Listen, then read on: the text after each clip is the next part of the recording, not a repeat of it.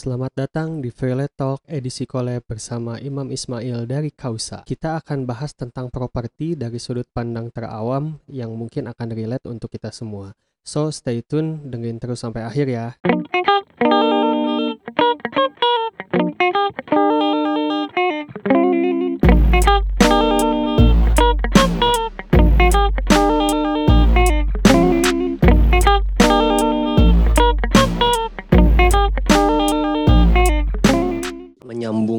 Dari yang minggu lalu kita bawa ini soal episode eh, pengen resign. Nah, jadi setelah kemarin itu kita cari info untuk resign dari kantor, kayaknya setelah resign gue jadi pengen beli rumah gitu loh, guys.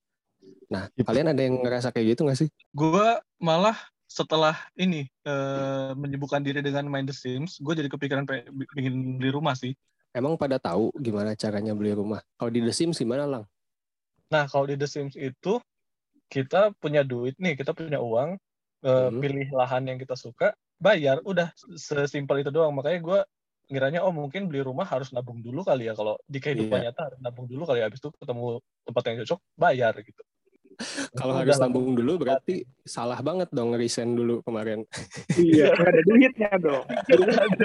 Gak ada duit ya dong. so soan. Oke ya udah dah kalau gitu gue jadi pengen nanya ke ahlinya yang emang bisa ngasih tahu kita apa ya sebutannya ya mungkin petunjuk atau wejangan gitu gimana caranya buat beli rumah karena kita nggak tahu nih baiknya gimana kalau beli rumah tuh apakah tadi yang Gilang bilang harus nabung dulu atau kayak di The Sims beli lahan dulu atau mungkin eh, ada cara-cara lainnya yang kita nggak tahu karena kita nggak nggak pernah ada bayangan sama sekali. Nah ini hari ini kita udah datengin, gue udah datengin salah satu narasumber yang mungkin eh, berpengalaman di bidangnya yang Berkompeten lah ya. Nah, di sini udah ada eh, Bapak Imam Ismail. Halo. Hai, sehat-sehat. Halo, assalamualaikum. Waalaikumsalam. Ini kita panggilnya apa nih? Eh, Akang, Bapak, Bapak, Mister. panggil biasa aja lah. Kan sebaya Oh. gitu, sebaya. Iya. Sebaya. Iya, Kang. Ini jadi ini anak-anak kan kepikiran beli rumah. Itu gimana ya, Kang ya caranya? Sebenarnya caranya beli rumah tuh gimana sih, Kang? Secara umum? Kalau cara beli rumah sih secara umum beda sama kayak kita kalau beli baju ya. Mm-mm. Datang ke toko atau nyari-nyari di online langsung transfer barang datang. Tapi kalau di zaman sekarang juga nyari rumah sih carinya online juga. Cuman karena rumah nggak bisa dipaketin, jadi tetap harus ketemu gitu. hmm, Nah, kalau misalkan eh, kalian mau nyari rumah itu ya biasanya ya googling dulu ada marketplace kayak rumah.com, rumah123.com, OLX gitu banyak lah gitu. Terus hubungin agennya. Oh, itu zaman sekarang tuh. Kalau Mm-mm. zaman sebelum sebelum internet eh, ini berarti dulu kita datengin eh, survei bener-bener langsung. datengin survei langsung dong keliling-keliling.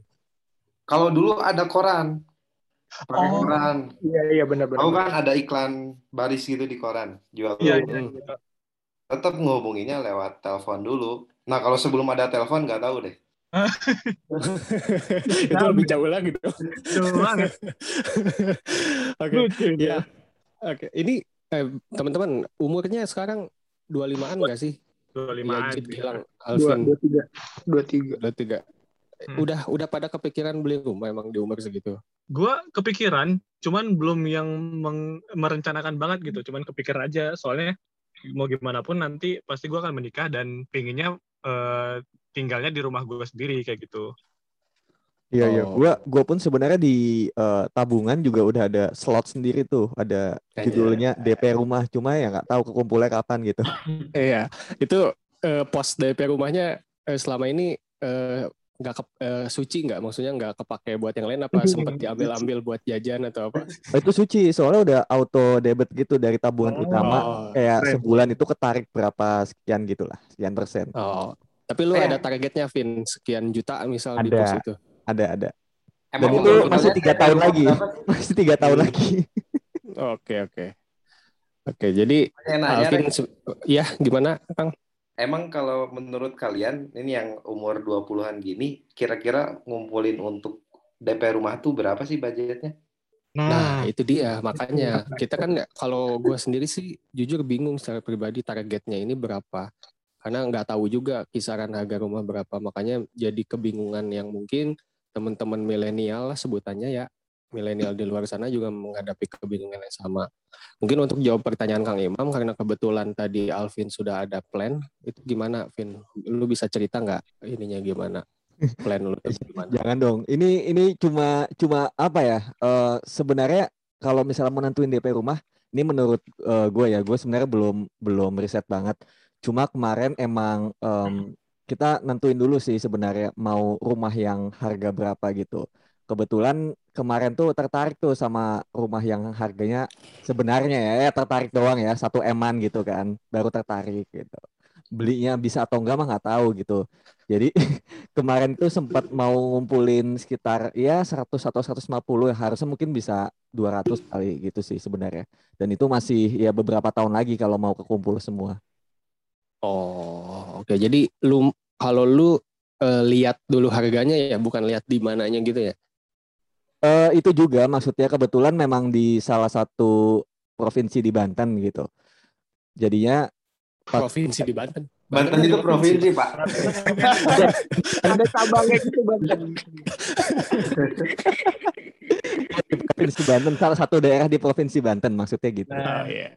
Uh, uh, dan kebetulan itu salah satu uh, pemukiman yang cukup bagus gitu dan pada akhirnya ternyata pas lihat-lihat harga kisarannya kurang lebih segitu semua gitu sih.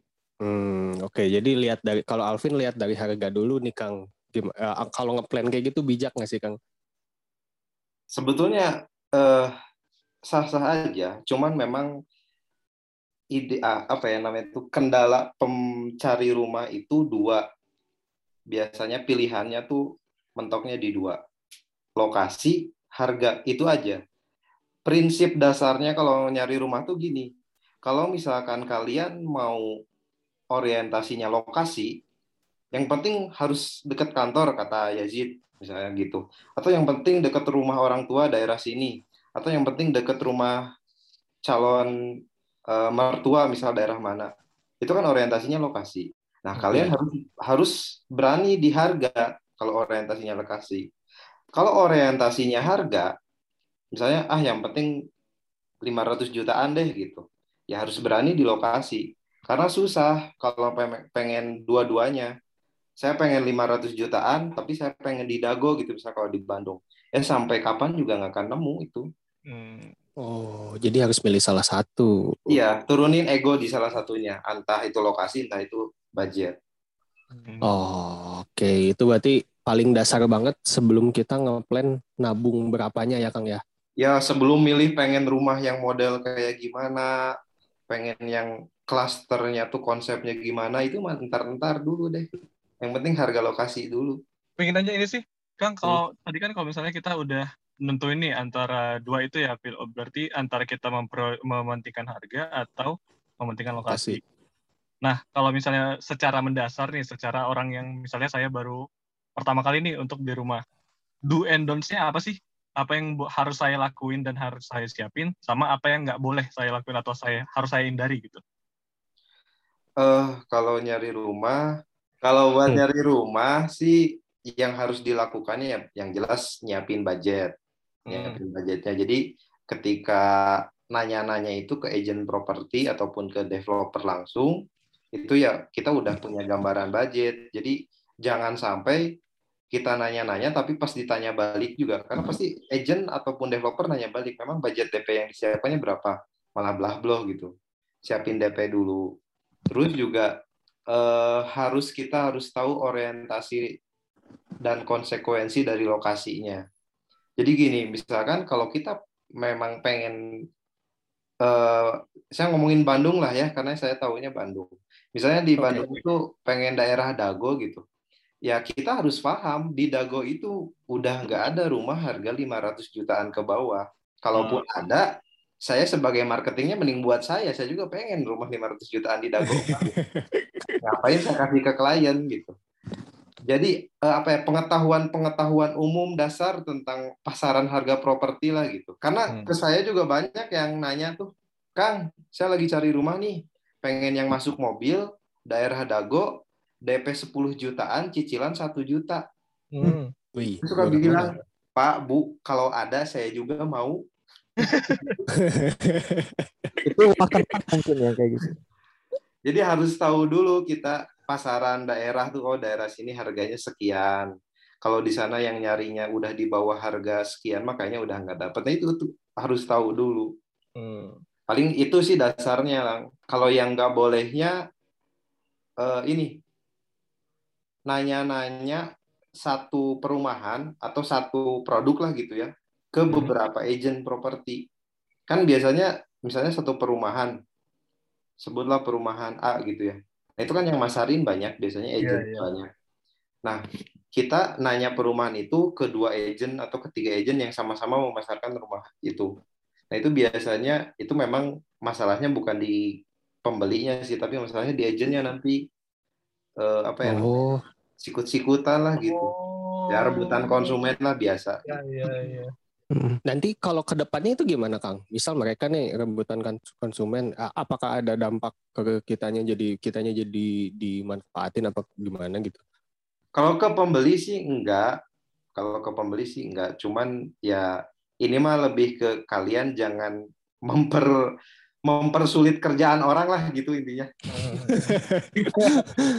Kalau misalkan informasi yang bisa didapat itu kan, eh, kalau dari Akang sendiri, Hmm. agent-agentnya itu kita harus nyari yang kayak gimana kira-kira untuk bisa tahu oh ternyata ini tuh bisa dapat informasi bagus nih dari agent properti yang ini atau dari mana gitu. Iya, Ya. yang yang mungkin yang bisa ngebantu kita sesuai Hmm. kebutuhan gitu. Apakah ada kayak kita cocok-cocokan gitu, Kang, sama agent apa gimana? Ya memang agent properti juga kalian harus jadi sebelum milih rumah harus pintar juga memilih agent propertinya. Karena eh, ini mah kan soal manusia ya hubungan antar manusia itu ngaruhnya ke etika, adab, cara komunikasi gitu. Karena memang tidak sedikit juga ada konsumen yang sama perumahan itunya udah suka, udah cocok sama rumahnya, tapi nggak cocok sama agentnya. Karena mungkin merasa diintimidasi, agentnya komunikasinya Hmm. kurang baik gitu. Akhirnya dia nyari agent yang lain. Itu komunikasi kurang baik kayak gimana, Kang? Apa dia ngomongnya bahasa Klingon gitu Eh, ternyata? Klingon. Contohnya komunikasi kurang baik tuh gini, kalau ditanya mau makan jawabnya terserah. Nah itu Cewek, cewek kayak gitu, nanya ke cewek kali gitu. mau mau tipe rumahnya kayak gimana, Mbak? Terserah. nah, Bebas. itu nggak baik gitu kayak gitu.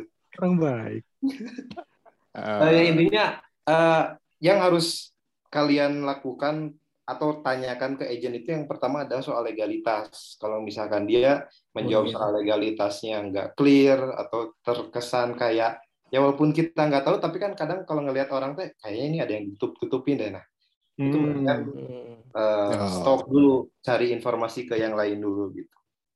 Oh ya, oke itu menarik sih Kang Eh, sebagai agent yang mungkin Kang Imam boleh share sedikit atau cerita yang mungkin pernah nemuin customer yang banyak bingung yang kayak kita itu pernah eh, ngalamin yang kayak gitu nggak? Ya, memang rata-rata sih kalau pembeli pertama ya, rumah rumah pertama maksudnya, itu mereka kebingungan kayak di proses. Kang, ini tuh kalau misalkan oke nih, saya udah survei, saya udah lihat lokasinya, desainnya saya suka, budgetnya masuk gitu cocok. Nah, terus saya harus apa gitu. Hmm, Itu biasanya agent yang baik itu atau agent yang profesional biasanya itu bisa ngejelasin tahapan-tahapannya dengan ya bener lah gitu Hmm.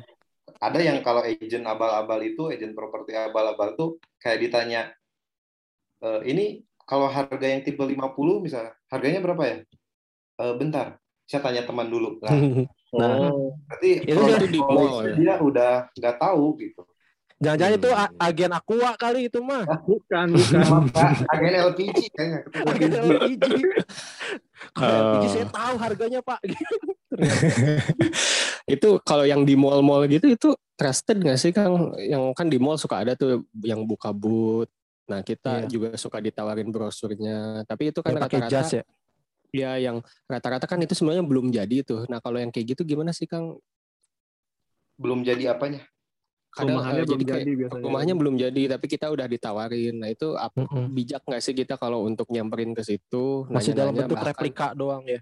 Ya, jadi itu disebutnya tuh invest atau atau kita udah beli rumah gitu sebenarnya kalau yang untuk eh, yang seperti itu. Orang juga masarin rumah itu 90% belum jadi, rumahnya belum ada. Hmm. Artinya Oh. inden. Jadi memang Oh. kalau untuk soal rumahnya udah jadi atau belum jadi nggak bisa jadi patokan juga. Oh. Tetap yang menjadi patokan legalitas mah ya legal. Eh, Dokumen-dokumennya itu harus diperhatiin. Kemudian keabsahan proyeknya dan ukuran developer juga nggak menjamin kalau perumahan tersebut atau proyek tersebut bebas dari sengketa kayak wah developer ini mah udah besar tapi eh, eh misalnya developer ini mah udah besar kayaknya nggak akan bermasalah deh udah banyak proyeknya juga kata siapa itu Junikarta Junikarta. Oke. besar gitu kan Ya Allah. Hal banyak tapi tetap ada masalah gitu nggak menjamin jadi tetap legalitas mah eh, harus benar-benar diperhatikan per project walaupun developernya udah punya portofolio Oh. Oke oke. Yang Junikarta itu kayaknya carut marut banget ya. iya Legalitasnya belum ready. Legalitasnya belum ready tapi marketingnya udah dijalanin gitu kurang lebih Kang. betul kayak gitu pembelinya udah banyak kan Iya. Iya. Dia kan Oh. pede mungkin karena itu ada kasus yang lain kan karena disogok juga. Nah itu kan Oh, eh. luar, dari itu apakah ada nggak sih kan kayak unsur-unsur semacam si Junikarta ini entah kayak eh, ada pelicin-pelicin ke sana sini gitu. Akang ngalamin gitu juga nggak? ah, kalau kalau ini agak Lancar. agak berat sih ya jadi Ya nggak apa-apa kan saya eh tadi orang enak saya aku masih Tapi kalau nggak skip aja kalau kalau nggak ini skip aja. Jadi eh, orang juga kan bergeraknya di properti syariah ya. Properti Ya. syariah itu intinya eh, garis besarnya gini kalau properti syariah itu meng- menghindari transaksi ribawi ya. Sebagai muslim kan kita kewajiban untuk menghindari riba karena riba itu salah satu dosa besar. Nah, kita bergerak di properti syariah.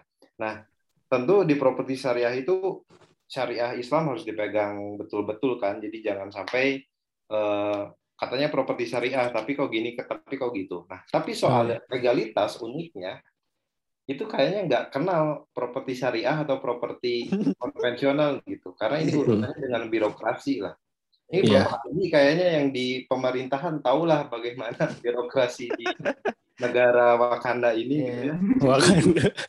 Karena karena pemerintah Wakanda itu nggak syariah gitu. Nah itu masalahnya. Oh, Tapi jadi sebenarnya syariah kadang Heeh. urusan birokrasi mah ada lah hal-hal yang kayak gitu mah. Hmm. Oke Iya, iya. oke. Jadi jadinya mau propertinya eh, bergerak di syariah atau konvensional urusan birokrasi sama aja gitu ya Kang ya. Ya, tapi tapi orang nggak mau menggeneralisir ya. Ada juga Hmm. eh, developer syariah yang memang berusaha keras untuk menghindari itu. Hmm. Riswah, Oh, suap, segala macam itu dihindari ada juga. Iya, iya. Oke. Tapi kalau garis besarnya itu syariah dan konvensional bedanya di mana Kang? Secara teknis Eh, untuk eh, singkatnya gitu kalau boleh tahu. Apakah Ah, agennya karena- dihijab sama enggak gitu atau Tapi karena sekarang udah udah mulai ngejamur ya gitu kalau kita lihat di mall Iya, syariah. yang Iya. sebutan embel-embel syariahnya ini yang dijual justru gitu bukan si rumahnya gitu ada juga yang begitu nah itu biar kita nggak ketipu gitu kang mana yang beneran syariah mana yang embel-embel Dasarnya yang membedakan properti syariah sama properti konvensional tuh gini. Kan tadi orang udah jelasin eh, yang di highlightnya adalah riba. Nah, yang membedakan mana transaksi riba dan transaksi nggak riba tuh gini. Reki misalnya, rek orang mau beli baju. Eh, jangan baju lah, Ya. murah tingginya. HP lah, HP. Orang HP HP HP, rek. Harganya satu juta HP-nya. Mm-mm. Orang nggak punya uang. Orang pinjam uang ke mana, rek? Satu juta. Ini akadnya pinjem ya. Uangnya pinjam satu juta, kemudian orang beliin HP. Gitu. Nah, kewajiban orang tentu nyicil ke Reki hutang orang kan yang senilai satu juta tadi. satu juta Nah, itu gak boleh ditambah karena kalau ditambah namanya rentenir. Tadinya pinjamnya satu juta, Jadi satu juta seratus gitu misalnya bunganya 10 persen. Nah itu yang disebut riba. Hmm. Jadi kalaupun mau akadnya minjemin uang itu orang ngebalikinnya harus tetap satu juta walaupun dicicil satu juta eh seratus ribu per bulan jadi 10 bulan lunas gitu. Hmm. Itu kalau akadnya hutang piutang. Nah beda lagi kalau akadnya jual beli gini. Rek, orang pengen HP nih tapi nggak punya uang satu juta.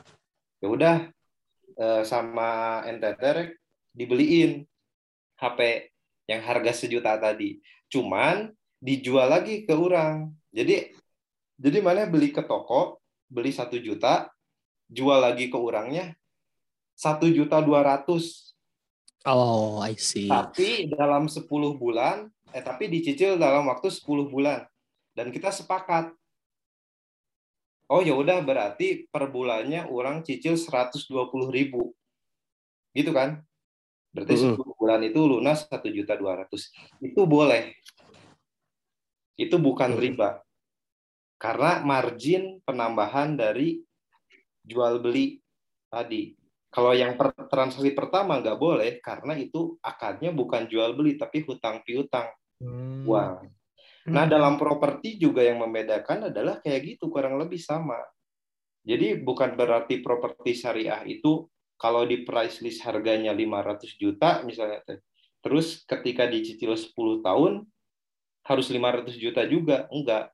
Banyak ya Hmm. orang yang beranggapan kayak gitu. Anggaplah Iya. maksudnya kayak HP tadi. HP itu rumahnya, skema pembeliannya adalah itu yang membedakan. Hmm. Bayang ya? Hmm. Oh, mm-mm. berarti Benar-benar. akadnya ya kan yang ngebedain ya. Akadnya. Yes. Yang membedakan syariah dan tidak syariah itu akad. Halal dan haram itu akad. Contohnya lagi paling gampang gini kalau di fikih mah. Ini yang udah nikah berapa orang sih? Satu, dua, Empat, empat. Oh, Empat. Tiba-tiba pada udah nikah. Lagi dikasih lu tapi. Nah, gini, orang mau ngejelasin sedikit tapi pasti langsung paham.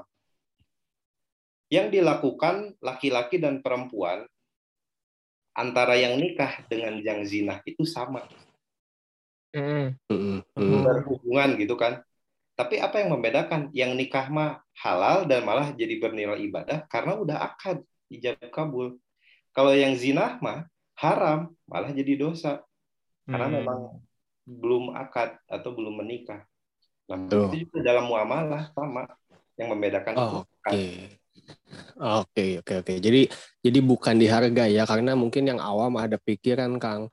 Oh syariah tuh harusnya lebih murah, oh syariah kok lebih Iya, iya, mahal sih, benar. bla bla bla. Banyak Iya. kan yang kayak gitu nemu gitu karena saya pribadi juga sering nemuin Iya. cicilan motor syariah, motor syariah kok lebih mahal sih kayak gitu. Jadi Betul. ternyata be- bedanya itu tipis-tipis sebenarnya ya, tapi kalau ini amal muamalahnya itu tadi yang berbeda ya mungkin ya Kang ya. Karena pola pikir karena pola pikirnya masih kayak ah, nih karena persaudaraan Islam gitu. Jadi oke lah cincai gitu lebih murah. Oke oke oke. Itu itu sangat mengubah ini ya sangat mengubah pandangan. Berarti syariah tuh Iya. bukan lebih murah ya. Tapi mau nanya ber- Kang, Hmm. misalnya ada satu rumah nih di- eh, dijual dengan dua metode, metode konvensional sama metode syariah. Eh, saya sebagai orang yang baru banget nih, lebih eh, Kang Imam menyarankan saya untuk belinya dalam metode yang kayak gimana? Bedanya apa sih kalau misalnya dalam bentuk yang sama gitu, rumah yang sama?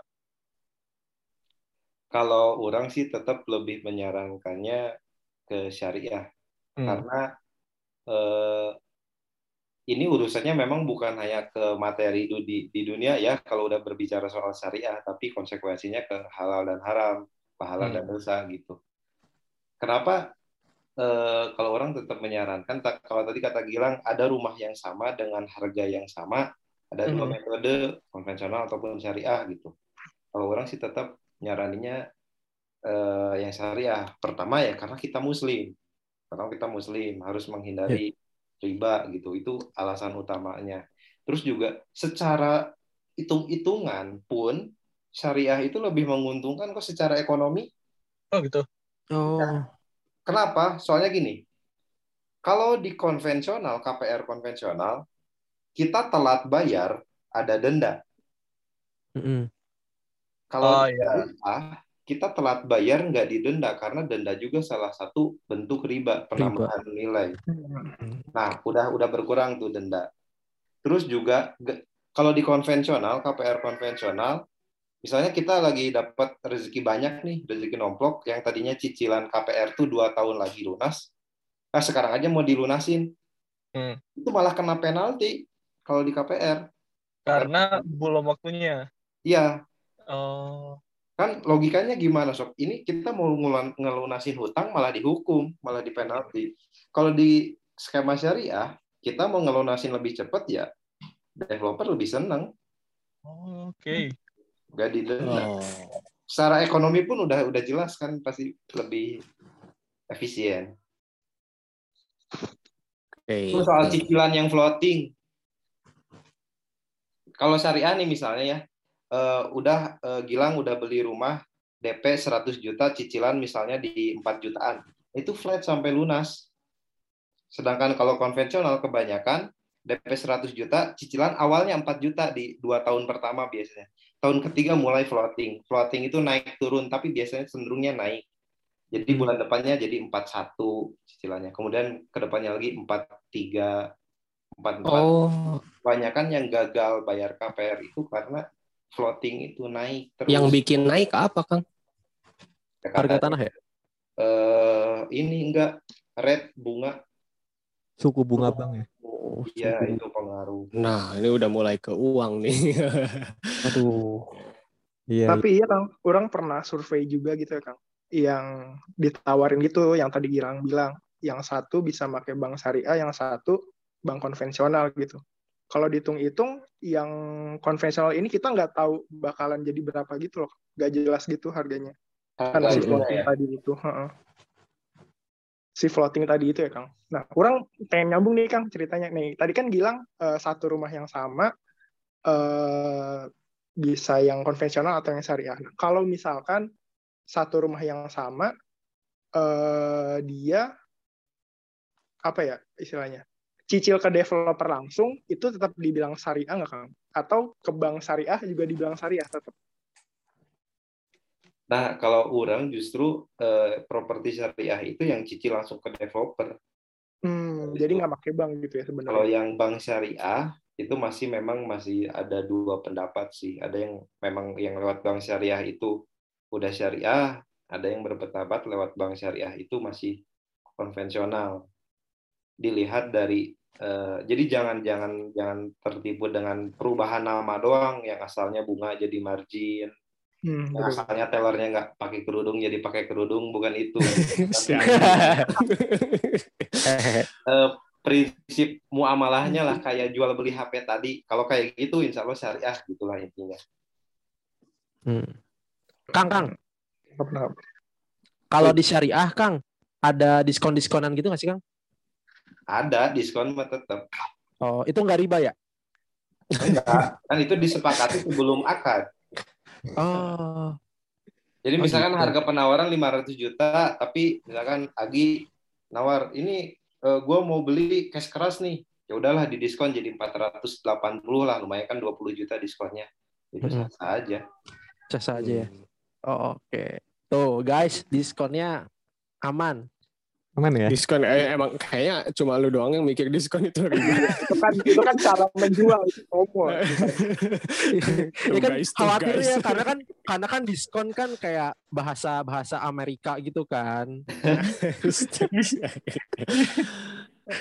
Enggak enggak. Iya iya iya. Berarti kalau mau syariah harus diskon. Pakai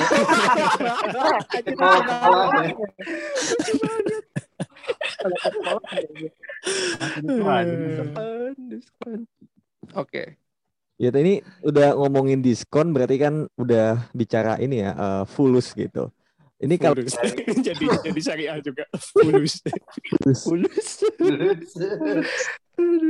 ya ini kan kita para milenial nih katanya banyak yang kesulitan punya rumah ya bahkan eh, diperkirakan mungkin bisa 60% ke atas nggak akan punya nggak akan bisa punya rumah gitu. Iya, minimal minimal kandang paling.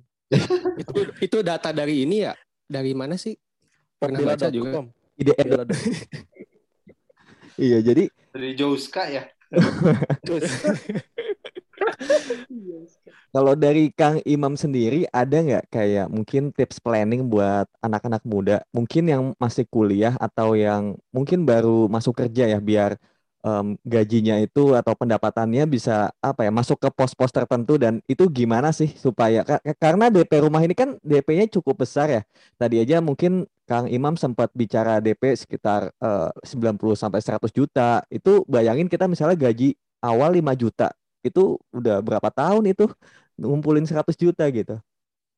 Iya, kapan punya rumahnya gitu kan? Iya, dan dan harga DP kan nanti naik terus gitu. Jadi lu nggak bayar, lu nunggu-nunggu bertahun-tahun kemudian tapi harganya naik nggak akan kebeli anyway gitu jadinya. Ya, eh, untuk ngejawab pertanyaan Alvin sih kurang agak susah karena bukan financial planner ya. Basicnya bukan eh, apa konsultan finansial. Cuman orang mau ngasih fakta kayak gini. Memang banyak artikel di ya bulan-bulan lalu lah ya bilang katanya milenial itu tidak tidak akan punya rumah karena begini begini begini. Cuman ini ini fakta di lapangan yang orang dapetin real loh gitu. Di masa Covid kayak gini yang bisnis lain rata-rata lagi susah, apalagi travel gitu ya, ya lagi kepukul banget lah. Iya. Di sektor properti, terutama properti syariah, karena memang orang menggeluti di sini dan di Bandung, itu ternyata penjualan itu cukup stabil di properti dan bahkan malah meningkat di 2020 kemarin. Dan Oh. pembelinya siapa? Mau tahu? Milenial. Oh, Mereka itu ternyata milenial itu udah pada pinter nyari duitnya. Jadi kalau Hmm. di zaman boomer mah yang itu teh bukan pekerjaan, yang sekarang jadi pekerjaan. Contohnya yang beli ke kita tuh kebanyakan apa? tuh? YouTuber, jualan online, pebisnis skincare, yang kayak gitu-gitu. Dan itu tuh mereka belinya cash. Wah. Gitu. Jadi kalau ke kembali ke pertanyaan Alvin, oh alah. menurut orang sih ganti mindsetnya. Kita eh, untuk membeli rumah tuh jangan mindset nabung untuk DP. Udah gimana aja cer- ceritanya, caranya gimana caranya biar kita bisa nabung beli rumah tuh cash. Gak usah ada kepikiran nyicil. Kan yang penting mindset dulu kan. Itu menjadi doa, menjadi harapan, ya insya Allah Allah kabulkan. Ya, eh, oke Kang. Terakhir mungkin eh, ada tips-tips atau yang mau disampaikan buat kita atau secara luasnya juga buat milenial di luar sana yang tadi eh, sama kayak kita kebingungannya gitu mau beli rumah mulai dari mana ataupun hal-hal yang eh, bisa mengubah mindset teman-teman eh, di luar sana Eh, sebagai closing Kang mungkin silakan. eh, mungkin ada ada beberapa poinnya yang orang bisa sampaikan.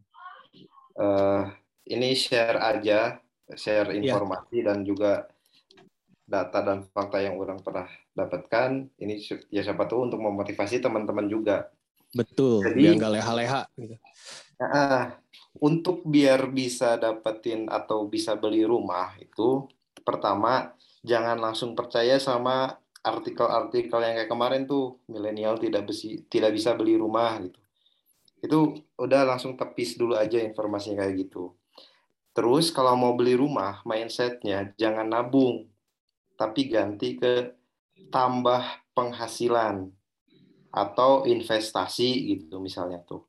Karena kalau menabung dibandingkan dengan kenaikan harga properti tiap tahunnya, biasanya nggak akan kekejar antara kenaikan tabungan kita dengan kenaikan harga properti. Jadi biasanya kalau yang mindsetnya nabung itu nggak sampai-sampai.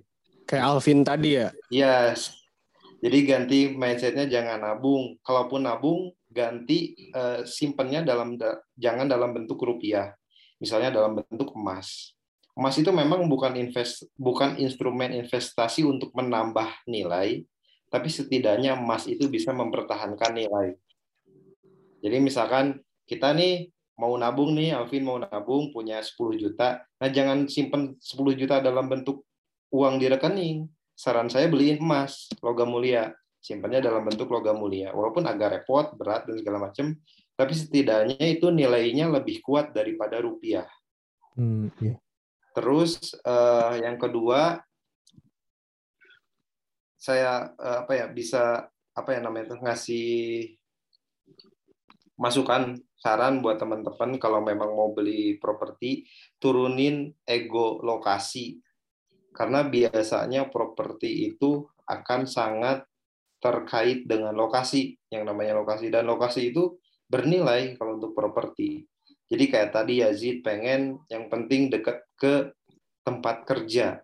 Nah, tempat kerja itu atau area perkantoran itu biasanya adalah area-area premium. Kalau misalkan Yazid kerjanya udah jadi direktur, mah boleh. Itu eh, punya apa ya namanya tuh punya eh, apa ya idealis pengen deket tempat kerja. Tapi kebanyakan juga malah direktur tuh pengen ngejauhin tempat kerja. Karena udah mumet sama kerjaan. Ini juga terbukti dari beberapa klien kita yang eh, nyari rumah yang harganya udah di atas 1,5 m itu kebanyakan di level direktur atau bisnis owner itu mereka malah ingin menjauhi keramaian kota kebanyakan.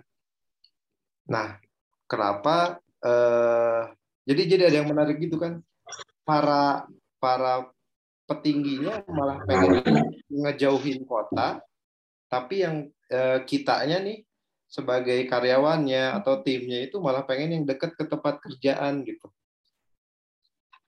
nangkap gak maksudnya gitu? Iya iya. Iya iya. kayak gitu ya. Itu itu menarik sih menurut menurut saya ada fenomena kayak gitu.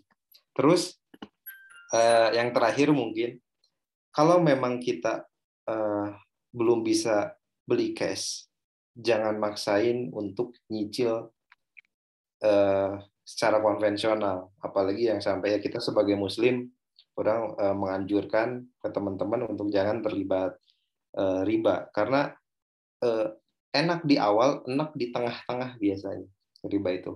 Enak di tengah-tengah apalagi sampai ke akhir itu udah enak banget nyeki.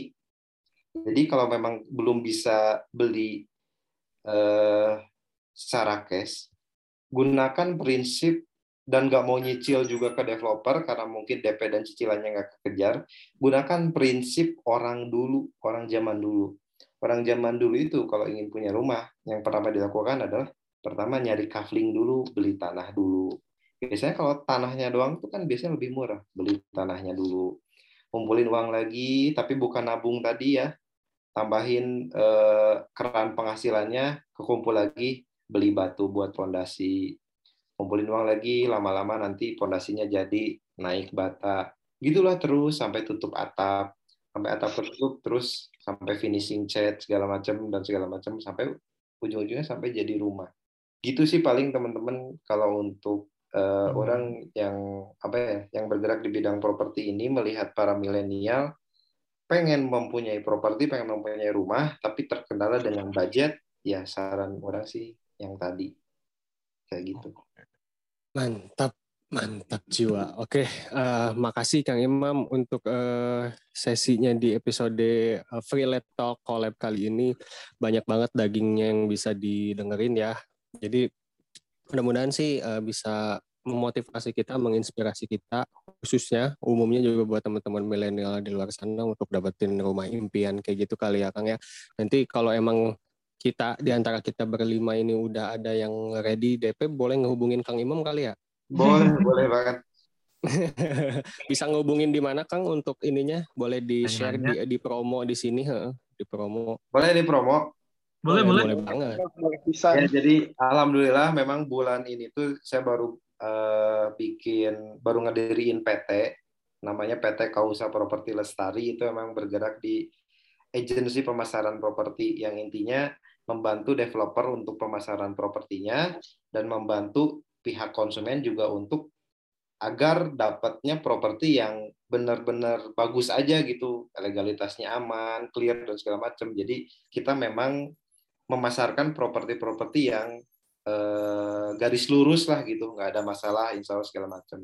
Jadi nanti teman-teman bisa kepoin aja di website kita di kausa.id. Oh, Websitenya sekarang mungkin belum ada karena baru PT-nya baru jadi kemarin ya insya Allah nanti ke depannya. Kausa pakai Q, Q A U S A dot ID. Oh bukan K. Oh. Oh, Kausa. Oh, Kausa. Oh, Kausa. Oke, ya udah eh, kalau gitu terima kasih untuk eh, Kang Imam sukses selalu. Kita punya tujuan eh, baru nih setelah episode kali ini. Ya udah segitu dulu aja. Eh, sampai jumpa di Freelance Talk edisi collab selanjutnya. Bye.